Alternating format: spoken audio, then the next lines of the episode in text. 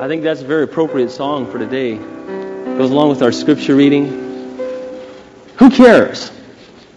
If you want to become a person that other people respond to, you need to care. And caring is action. It doesn't do us any good to know what love is and to know about love unless we put love in action, unless we develop our capacity to love. Knowing theologically what love is, having this wonderful picture of love in our mind, but never getting it into the reality of our life is meaningless. And I want to share with you today how to develop love in your life, how to develop your capacity to love, how to put love into action. It really begins with our attitudes. I want to share with you some principles today that relate to your attitudes and your actions. But all actions begin with attitudes. You sow an attitude and you reap an action. The first principle that I want to share with you this morning in developing your attitude to bring about a life of love is this. You must be convinced, you must believe that of all the things in the world that you could possess, love is the most important. Do you believe that? Do you really believe that? Do you really believe that that's the kind of life that God wants you to live? That's a very serious thing. Because our philosophy today, our world system doesn't tell us that. It tells us to look out for us. It tells us to look out for ourselves. It doesn't tell us to look out for other people. We are a part and parcel of the me generation. Don't get walked on. Stand up for your own rights. Money is the goal of Americans. Possessions is the goal of Americans. The Bible tells us that the greatest thing in the world, of all qualities of anything you could possess, is love. Love. The greatest of these is love. I always try to remember the words of Jesus when he said, Your care and concern for others is the measure of your greatness. Do you want to be great? I hope you want to be great. We're going to talk about that this morning. Jesus wants you to be great. He wants you to be great in love. If you know how to love, if you get love in your life, you'll have people flock to you. You'll have people admire you. People will like you. Because again, as we shared in the last couple of weeks, it is the basic human need of all men and women that you come in contact with. As the song said, every person out there that we look at in society is needy. They're hurting. They're broken. There is so much brokenness today in America, it's almost astounding when you come across someone who's had a normal life. In fact, we don't even know what normal is today anymore because our lives have been so broken. But you must believe in your mind, in your mind, that love is the most important quality of your life. Secondly, and it's sort of the practical outworking of your first attitude, and that is this. You must memorize the definition of love. You ought to memorize 1 Corinthians 13, 4 through 8. Love is patient, and love is always kind. Love is not proud. Love is not rude. Love is not jealous or envious of others. Love is always considerate. It doesn't get irritated or touchy. It doesn't keep a track, record of the wrongs that other people do it.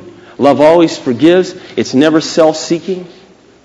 Love is positive. Love believes in other people. Love isn't critical. Love is always ready to believe the best of other people.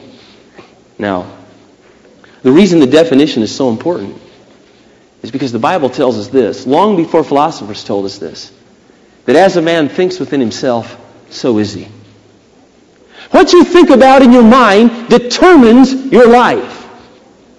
We say today we are the sum total of our thoughts. What you think is what you are. The Bible said it a long time ago.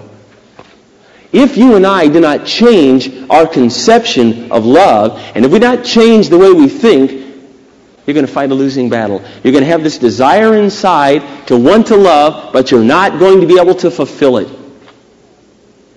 I had a friend one time who told me his goal was every day as he walked out of his bedroom, as he put his hand on the doorknob, to quote that verse.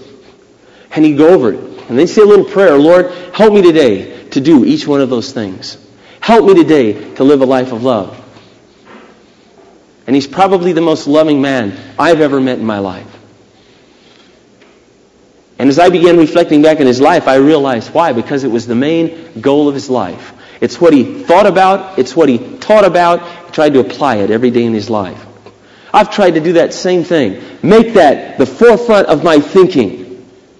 Because I know that unless I renew my mind, my life will not be changed. Again, the definition of love that I shared last week is not the definition of love in our society. Love is so conditional in America. Our love is so shallow. We must change what we think about love, and if we do not change what we think about love, our actions will never be different. And you will not become a person that other people want to be around. I can promise you that. Have you ever asked yourself that? Do people enjoy my company? Does my family enjoy my company? Am I pleasant to be with? Try as you might, unless you change your attitudes, unless you change what's here in the mind, your living will never change. We need to understand that the definition of love defines our life goal. Anyone will tell you that if you want to be successful in life, you've got to define your goals. They must be clearly defined goals. Love defines your goal. What would happen in your life if you pursued love as much as you pursue beauty? What would happen if you poured over love in your mind and your heart as much as we pour over our bodies every day? What would happen if we were consumed as much with love as we are with good health? What would happen if we were consumed with love as much as we are to achieve the American dream? What would happen? Your life would be different. Your life would be dynamic. Your life would be magnetic. People would be drawn to it. It's love that makes you attractive. It's love that genuinely makes you appealing to other people. Third principle that I want to share again has to do with your mind. It's a mental exercise. You need to practice thinking in terms of other people's interest. This does not come naturally. Do you know what Jesus said? He said, consider the interest of other people more important than your very own. Now that doesn't come naturally at all because we're very self-centered. We're not others-oriented by nature. We're self-centered. And it's going to take mental practice to begin looking around you and asking yourself, where's a need that I can meet it? Where can I minister? Where can I help? Maybe this person is discouraged. How can I encourage them? But you will never be in tune with people around you if you aren't preparing your mind firsthand. I try to do this little exercise in my own life. When I'm hungry, or when I'm hot, or if I'm thirsty, I ask myself, I say, you know, I'm hungry. I wonder if someone else is hungry. I'm thirsty. I wonder if someone else here would like a drink. Maybe my family, or someone I'm with. Or I'm hot. I wonder if someone else is. Maybe I ought to turn my air conditioner on. Maybe I ought to turn the heat up. Whatever it might be, love is in tune with the people around you. But it takes practice. It's not something that will happen overnight. But as you begin thinking in terms of, what does my mate need? How can I encourage my mate? Again, we are so used to thinking about ourselves that you're going to have to work very hard to think about other people. What I'm telling you to do is not easy to do.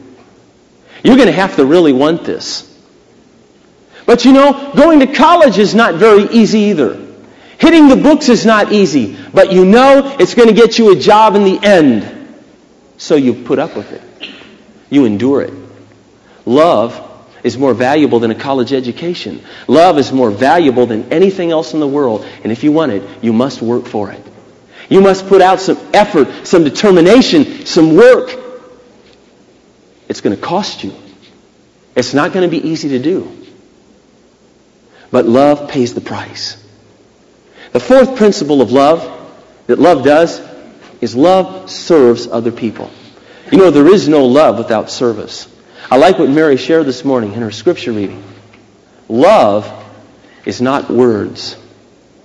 Love serves other people. Jesus put it this way Let us not love with words only, but let us love with deeds and actions. Let's put action to our love. Your love for other people is measured by your service to them. But again, when we think about that, that just goes contrary to our nature. I mean, I'm the boss. I want to be in control. I'm the manager. I don't do those things. I, I tell you, you put these things into practice, and I promise you, your business will increase. Your money will increase. Your life will increase.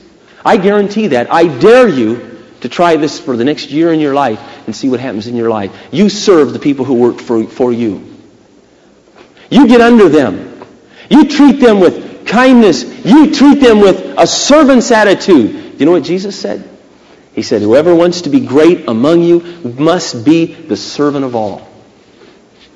Here's Jesus. He's God. He's the King of Kings. He made us.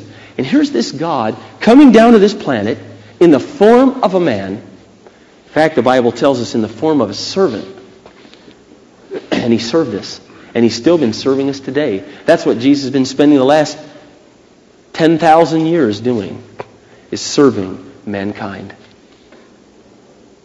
But you see, it's easy to serve those who are kind to you. It's easy to serve those who are complimentary. It's easy to serve those who are lovely. It's easy to serve those who pay you.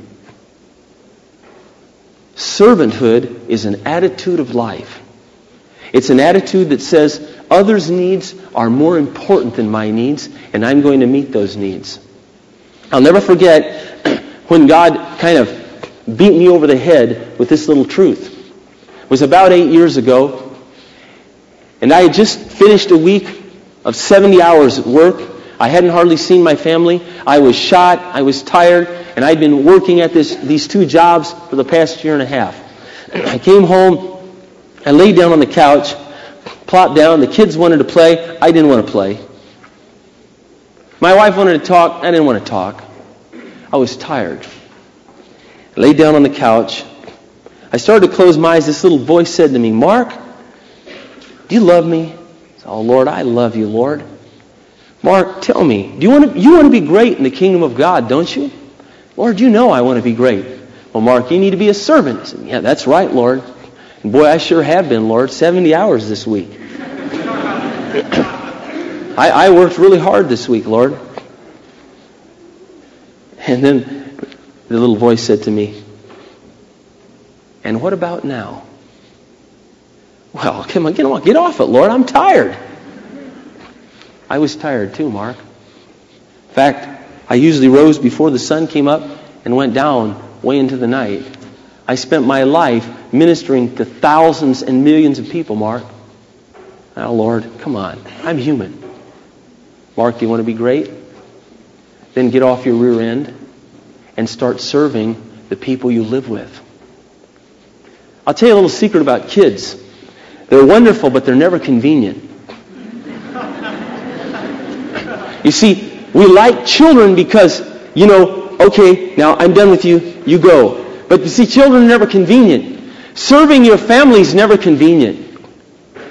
It takes an attitude of serving. And I realized, you know, here I am. I'm hoping to get in the ministry someday, and I'm, I, won't even, I don't even have a servant's attitude to my family, to my wife, to my children. And I, and I realized, unless I serve now when it costs, this is God speaking to me. Mark, unless you serve now when it costs you something, you just forget ministry. You just forget it. Because I can't trust you. If you don't have a heart to do it to the least of these, the children, and to do it to your wife, then you'll never do it to others. And if you do, Mark, you're just a fake.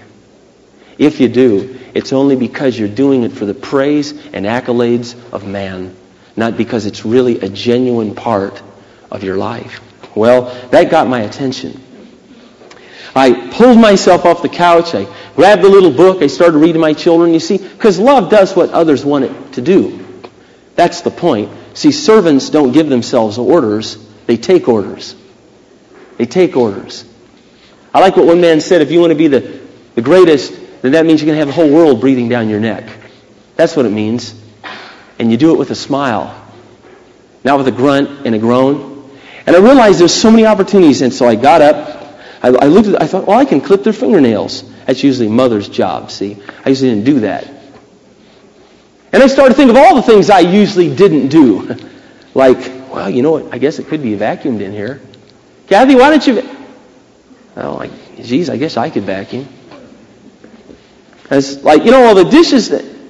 Well, I guess I could do the dishes. The garbage need... Well, I guess I could take the garbage out. This needs to be dusted. Well, I guess I could dust. The toilet needs clean. Oh, the toilet. Oh, I hate to.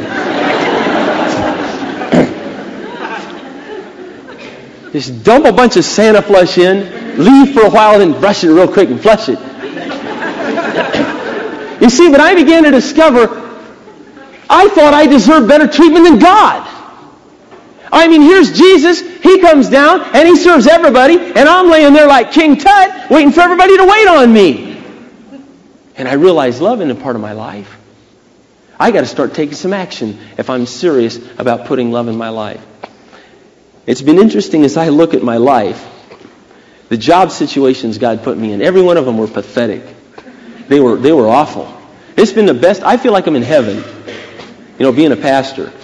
I mean, this has just been the greatest experience of my life. But up until this point, there was like a ton of things God had to put in my life, and He knew that it was going to take a lot of pressure to do it. And I had this one job where I was a parts person, and I waited on the mechanics in the shop. They weren't kind and gracious and all that. They would regularly come up to the counter, and I won't uh, imitate their words because someone might be offended, and pastors don't say those kinds of things. And they would just lay into me, cuss and swear, you blankety blank moron, get my part. There was this one guy in particular, and more than once I wanted to kick his face in. I wanted to kill him. That's how I felt. I went home so many times, just with knots in my stomach, I wanted to kill this guy. I could not believe the disdain with which he treated all the other employees and myself included. And I remember thinking to myself, man, I, I, I Lord, I, geez, I do not want to turn the other cheek. I do not want to love this guy. In fact, I'd like to just leave him up there screaming like a little brat and walk off and let him wait for the next two hours for his part. And that's what I was thinking inside. I didn't respond that way. That's how I was thinking. And I was fighting. There was this huge struggle going on inside of me to react one way, but I knew what the right thing to do was. And I began to realize that God was trying to really make me what I really wanted to be, but I didn't realize it was going to be so painful. I didn't realize it was going to cost me so much. I didn't realize I was going to have to endure that for two and one half years straight every single day I went to work. Never fired him because he was the best mechanic in the place. He just was a moron to work with. So every day, I would go in I'd pray, Lord, help me today. Help me today to love this guy. Lord, if I can love this guy, I can love anybody. If you can change my life with this guy, I, you can, I can do anything. So I'd go in and I'd smile at him, and I'd call him by his name, and he'd belittle me, and I'd be waiting on customers over at this counter, and he'd be screaming and hollering back there, and I'd just try to graciously go back and get his part. And I remember after two and a half years, I left, and when I left that job, it was to go in the ministry. They always used to poke fun at me all the time about, I never even hardly talked to them about being a Christian. They just poked fun at me all the time, thought that was fun.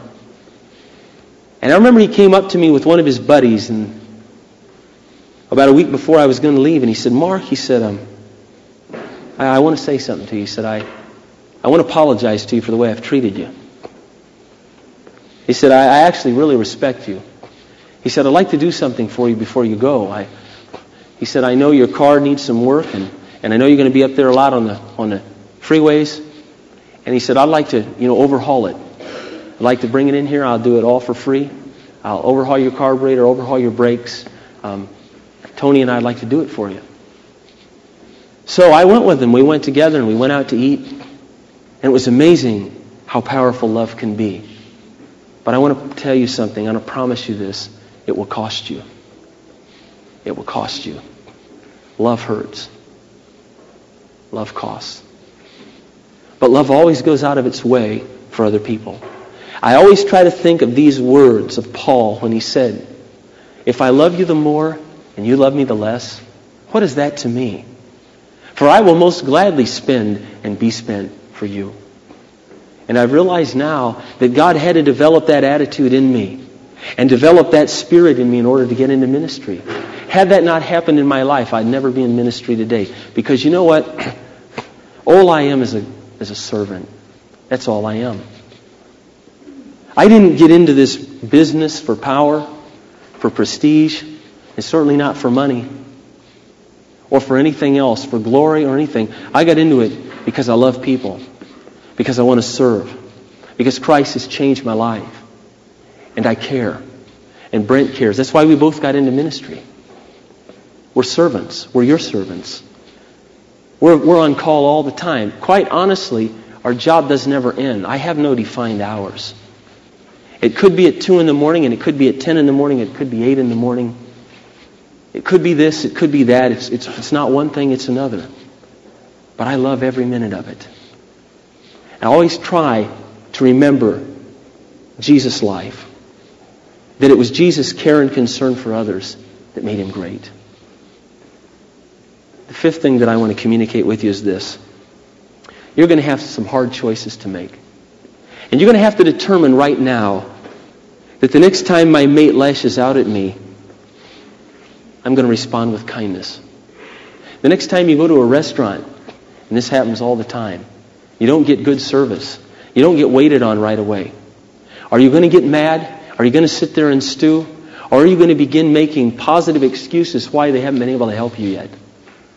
Love is ever ready to believe the best of every person. That means the waiter or the waitress who's serving you. Well, you know, it does look kind of busy in here. I'll just, I'll bet they just didn't notice me. Oh, it's no problem. I'll just get up and go tap them on the shoulder and say, say, I don't, you know, I realize you're pretty busy, but I just sat down over here and when you get a moment, you know, I just wanted you to know we're there. When you go to the grocery store and you don't get the best service, you see what I'm saying, people, is this is not easy to do. But unless you practice this, you'll never be a dynamic person. If you practice this, you'll be an extraordinary person. You will influence people wherever you go. I guess to put it bluntly, you'll have people eating out of the palm of your hand. I was in a restaurant the other day, and this is the last thing I want to share with you. Love changes the way it talks. One of the greatest instruments you have for serving other people is your mouth. But we very seldom use it to serve people, and usually we use it to tear them down. Sarcasm has become a pastime in America. Making fun of people, poking fun, belittling people, that's just everyday living in this country. But your words are powerful, and your words can communicate love. And it's so important that you learn to become expressive. The only way you'll learn to become expressive, expressive is if, first of all, you've changed your attitudes. Do you understand the connection? If you don't change your attitudes, if you don't begin to value people more than anything else in the world, then you'll never have anything good to say to other people. And you know what else? When you do say it, it will never be sincere it will come across very insincere. I was in a restaurant the other day. it's a restaurant I usually go to to meet people for lunch. I try to go to the same places so I can get to know the people who work there. And this young lady who waits on me, usually I sit in her section. Her name is Pam, and I hadn't seen her for a couple months. I'd been in there a couple times, and I'd heard she was in an accident. So she was in there the other day when I went in, and she came up to the table, and I said, Pam, how are you? doing? She goes, oh, I'm not very good today. I said, what's the matter? He says, I got to wear this stupid uniform. And uh, it was these bright fluorescent shorts and these fluorescent little tops that they had and these T-shirts that matched the shorts. And, and uh, I kind of thought it was strange because it re- really looked nice. And uh, I didn't say that. You know, I, I, think it's strange. What's the matter with you? And um, She said, Yeah, I put on my other uniform and they made me take it off, put this one on. I said, Well, you know, it sure looks nice on you. I said, Well, how, how are you feeling from the accident? And she said, Well, I don't know how you'd feel if you had this on your leg. And she pointed this big scar on her underneath her knee. And then I realized why she didn't like the uniform.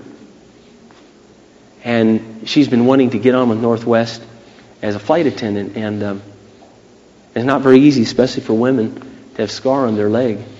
And I realized that. I said, You know, Pam, I said, I want to tell you something. I said, In all the places I go and all the restaurants I've been, I never had anybody who's as kind and courteous and happy and cheerful who's ever waited on me as you. And I'll tell you something, I would have never noticed that if you hadn't told me about it. You know why? Because you're so bright and effervescent and cheery. And by far, you're the best person they have working here. And she just sort of relaxed. And he said, and you look great in those fluorescent pink shorts. I, I, I got to get a pair of those myself. She walked away, and and I could tell literally that there was an extra lift in her step. There was a her day had just brightened, and I thought, you know, I'm going to leave an extra tip. I used to always try to tip good, but I thought I'm going to leave even more today. People need watered. I went home last Sunday. I thought this was so ironic that the Lord would do this to me on a Sunday that I talked about love. I have these flowers hanging from our porch, and I really like flowers. And they're these gorgeous red velvety flowers, and I water them every day. Try to take real good care of them. But we've been having all this rain, and so I had missed a couple days, and they were looking great. I left for church last Sunday, and they were beautiful and they were lush. That's, that's really how the only word to describe it, very lush. I came home, and the first thing I see is they're totally just it was like somebody killed my plants. And like, I'd never seen anything like it. They were just totally wilted, drooped all the way over, shriveled up. And I thought, my God, you know, my plants are dead. And I was sort of beside myself for a moment. I didn't know what to do, so I ran back and I got the water and I filled up my little, you know, sprinkler thing. And I ran up, put them down, and I just doused them with water. You know, just let it sprinkle on one whole bucket on each one. And I sort of touched him and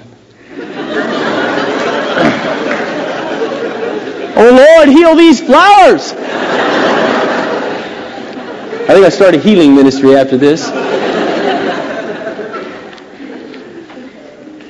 And all of a sudden, about 30 minutes later, I looked outside and I couldn't believe what I saw. They were, they were standing straight up. The flowers were all back. And you couldn't have even told anything had ever happened to them. And I thought, you know, this is an object lesson for life, Mark. People are like flowers. They wilt under the pressure of life. There's a lot of heat going on in people's lives. And a cheerful word and a kind word can transform a wilting person into a bright, strong, stable individual. Learn to express praise with your mouth, not criticism. All you're going to do is cause people to wilt more. If you learn to use your mouth like Christ used his, again, I promise you, people are going to love you. People are going to admire you. People are going to want to be in your presence. You can go into a room. I've seen this happen. You walk into a room and people just sort of gravitate to you. Why? Because the more you practice love, the more love just will emanate from your life. And people will know what you represent. I want to encourage you to take these things, these six things, practice them, do them, think about them. If you want to become a person that people like and admire, you do these things and your life will change. But it's important that you put love into action. Next week will be the conclusion of this series. And I want to share this with you in conclusion. What I share next week with you, believe it or not, is the most important and essential ingredient for love in your life. It's more important than what I've talked about in the last three weeks. You don't know what it is. You come back next week and you'll find out what it is. But it's essential that you do and have what I talk about next week, or you'll be a frustrated person the rest of your life. Let's pray.